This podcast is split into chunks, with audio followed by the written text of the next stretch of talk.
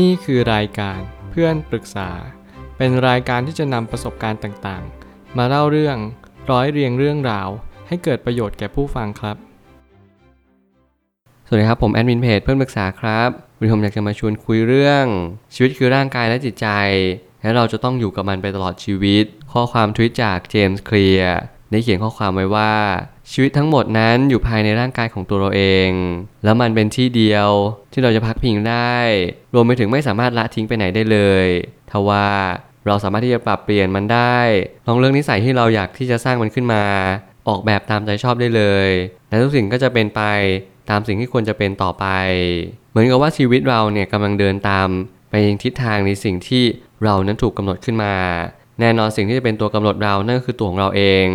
มีคนหลายคนกำลังหลงผิดคิดไปว่า สิ่งต่างๆในชีวิตกำลังจะมาชี้ชัด และก็ชี้นำตัวเราเองไปยังทิศทางในสิ่งสิ่งหนึ่ง แต่ในความเป็นจริงแล้วไม่มีใครชักนำเราได้เท่ากับตัวของเราเอง มีเหตุผลมากมายในชีวิตที่เราแต่ละคนนั้นอยากจะมีตัวตนอีกตัวตนหนึ่ง ที่เราไม่อยากจะบอกหรือเปิดเผยให้กับผู้คนรอบข้างเราได้รับรู้ว่า เราก็มีมุมมุมนั้นผมเรียกมันว่ามุมดาร์กในความคิดของตัวของผมเอง เมื่อเราแต่ละคนนั้นจะมีมุมที่ไม่เหมือนกัน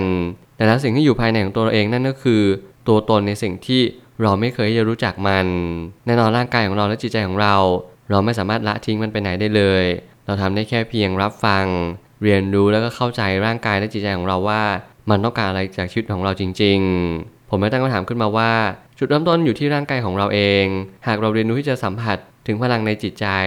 เราก็จะส่งต่อไปยังสิ่งภายนอกได้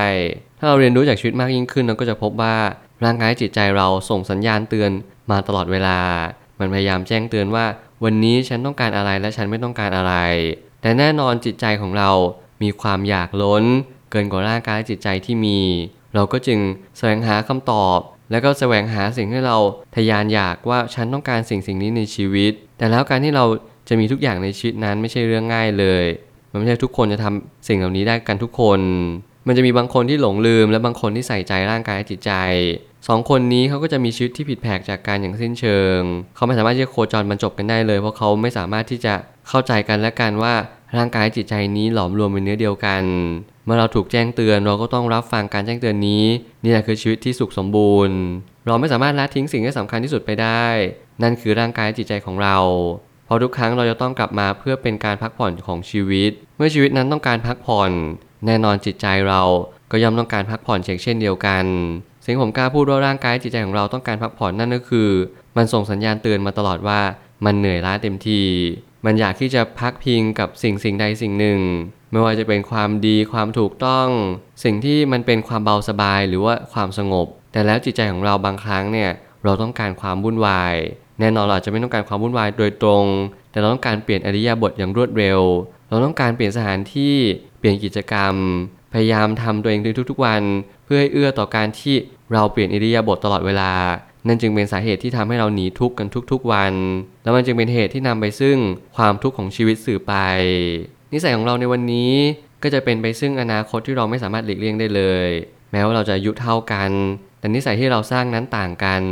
คนสองคนที่ผมบอกไปแต่เน้นย้ำเสมอว่า การที่เรามีชีวิตที่ต่างกัน เราก็จะมีวิถีทางที่แตกต่างกันเช็คเช่นเดียวกัน เรามันจะไม่สามารถที่จะชี้ชัดได้เลยว่า คนคนหนึ่งทำเหมือนกัน หรือคนคนหนึ่งทำแตกต่างกัน แล้วชีวิตนั้นจะเป็นไปรูปแบบใด เราได้แต่เพียงนึกตรึกว่าเหตุย่อมตรงกับผล เราทำสิ่งนี้ไปก็เพื่ออีกสิ่งหนึ่งให้มันดีขึ้น แต่แล้วเรากล้าการันตีหรือเปล่าว่า สิ่งที่เราทำในทุกๆวันนี้เนี่ยมันดีจริงๆคาว่าดีจริง ๆ ของเรากับของธรรมชาตินั้นไม่เหมือนกันเลย ธรรมชาตินั้นพยายามตัดสินเรา โดยมาตรวัดของธรรมชาติด้วยความยุติธรรมอย่างแท้จริง เขาจะประเมินจากสิ่งที่เราเป็นในอดีตทั้งหมดเลย แล้วหากลบกลบหนี้ด้วยสิ่งที่เราทำในวันนี้ แน่นอนความรู้สึกที่เราดีหรือจะลงใจในณวันนี้ อาจจะไม่ได้มากมาย เท่าไหร่นัก ถ้าเกิดสมมติอดีตที่คุณทำมา มันเป็นการสะสมในสิ่งที่ไม่ดี แต่ขอให้คุณเชื่อมั่นและศรัทธาในความดีสักนิดนึง ผมเองเห็นแล้วว่าคนสมัยนี้อาจจะไม่มีความศรัทธาในความดีสักเท่าไหร่ เขาเชื่อความดีเป็นของชั่วคราว และเขาก็เชื่อว่าความดี มันนำมาซึ่งคนอื่นที่มีความสุขมากกว่าตัวเราเอง มันเหมือนประมาณว่าเราเป็นคำสอนที่สอนให้เราทำดีกับคนอื่น ถ้าเกิดสมมติคนอื่นเขาไม่ทำความดีกับเราล่ะ เราจะอยู่อย่างไร ผมมากล้าพูดเป็นเสียงเดียวเลยว่า เราไม่สามารถที่จะไปกำหนดได้เลยว่าใครต้องทำดีกับเรา เพียงเราต้องเริ่มต้นกับตัวเองว่าเราต้องทำดีกับตัวเองก่อนเสมอ นี่คือสิ่งที่สำคัญ ออกแบบนิสัยที่เราอยากจะให้มันเป็นไป